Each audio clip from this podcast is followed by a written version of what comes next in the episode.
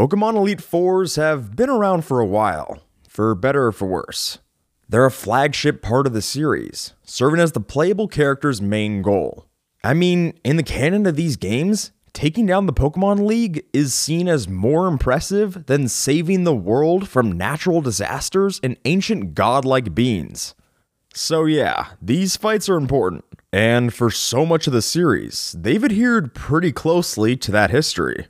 But, like anything, you can only give the same experience so many times before it starts to go stale. And that was arguably the situation for the Pokemon games in the latter part of their two decade history. And with as many sequels and remakes as this series has, that inevitable fate shows up a lot sooner. However, as recent Pokemon games have shown, there's plenty of new ground to cover in this area.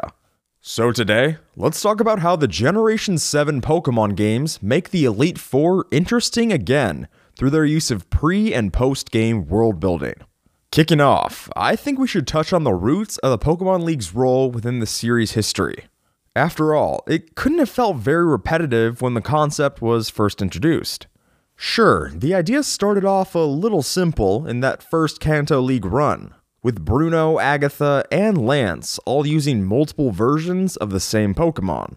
But there were some neat points of challenge, like the bombardment of hyper beams when you reach the Dragon Trainer.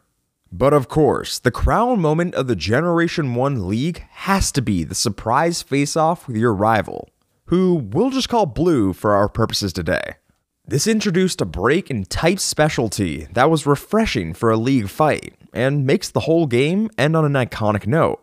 Past that, Generation 2 with the Gold, Silver, and Crystal games switched up the experience with the new Indigo League roster. Now with Lorelei and Agatha out of the picture, newcomers Will and Karen, as well as the former Poison Gym leader of Koga from the first few games, made for solid new additions to the Elite Four. And while Lance's new spot as the champion is neat to see, I don't personally think it hits the same impact that we had with Blue. From there, the concept hops into the 21st century with Generation 3. And here, the championship bout with Steven Stone really stands out. With ties to both the Devon Corporation and your earlier quest, this sequence has a satisfying bit of build up beforehand. And with his stacked Metagross, he's a much more diverse fighter than his steel specialty would lead you to believe. Now, with all of that said, the Elite Four really reaches its high praise at Generation 4. For starters, the battle locations gain a much more apparent theming in Platinum, making them feel distinct and separate, as opposed to the previous way of little more than just differently colored rooms. Generation 3 tried that, but they were kept shadowed in the lower parts of the floor, not really as visible as it is here. Type specialty breaks a lot more frequently here as well, with Aaron's Poison and Dark Drapion splitting off from his bug typing. And Flint goes even further with his team, with his Steelix, Lopunny, and Drifblim all breaking the fire type convention. One of the reasons I think that's a good change of pace is that seeing these famously difficult trainers, at least in universe, use a broader set of Pokemon makes sense. Type diversity is the best strategy for the games, and nowhere is that more apparent than in Cynthia. With such a varied team, she's a notably difficult champion, especially after resolving Stark Mountain in Pokemon Platinum. Her Garchomp, in particular, can put up a well powered fight, with physical moves like Giga Impact to lay on damage. Partner this with the fact that she's already a familiar character, giving the player HM cut and even helping to thwart Team Galactic's plans in the Distortion world. And this final championship match rounds off a greatly composed Elite Four. So, with Generation 4 giving us such a solid culmination of what had worked in previous Elite Fours, it would seem that the idea should only trend to get better. However, here's where I would argue that the idea of a Pokemon League stagnated.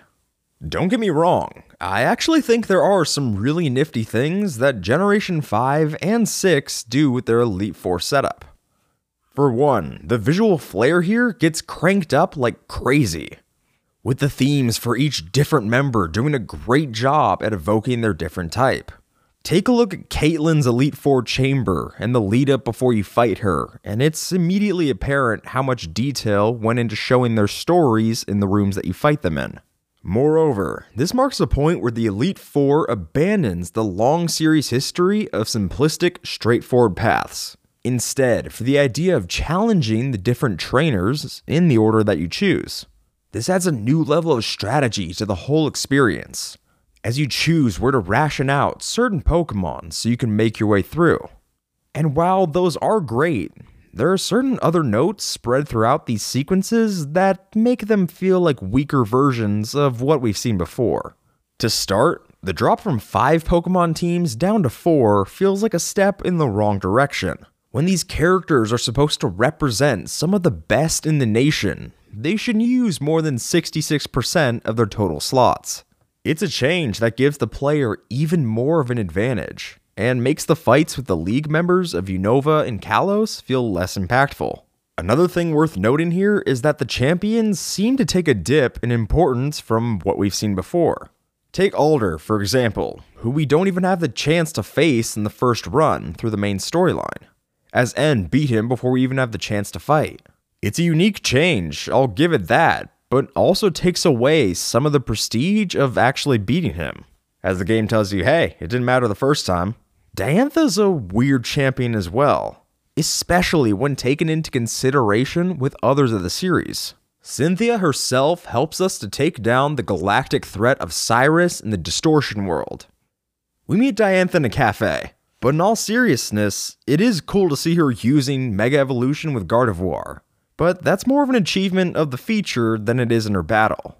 When put together, at least in my opinion, these Elite Four matches feel fine for the sake of having them in the game. But that's just it. They feel like they're just included just because the Elite Four is a staple part of the franchise. They have to have it. Because of this, I think twists like Iris going from gym leader to champion, and Malva ditching Team Flare for her slot, feel less compelling than when we saw shades of the same idea in earlier games. It seems like this was where the franchise settled to retread old ground, which means the same pitfalls over and over again. Although the past two generations seemingly plateaued the progression from the rest of the series, Generation 7's start with Sun and Moon kicked off a comeback for a lot of innovation in the series. In the case of the Alola region, the Elite Four isn't some established group of trainers that you set out the sole purpose of defeating, but rather a new project taken on by the region's Professor Kukui instead. Out of the gate, this gives way to a lot of interesting changes to the established formula. With the majority of the members already appearing as trial captains kahunas before, we're familiar with them and have a history when we battle. This serves a gratifying bookend to show how far not only the player has come in their journey, but also their impact on the region.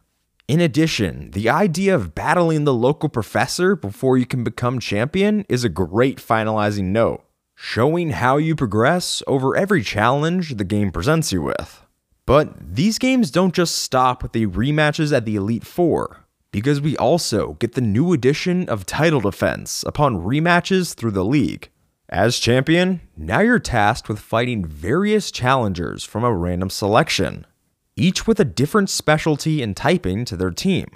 This keeps you on your toes and freshens up a bit of the staleness that can come from rematching the league on repeat.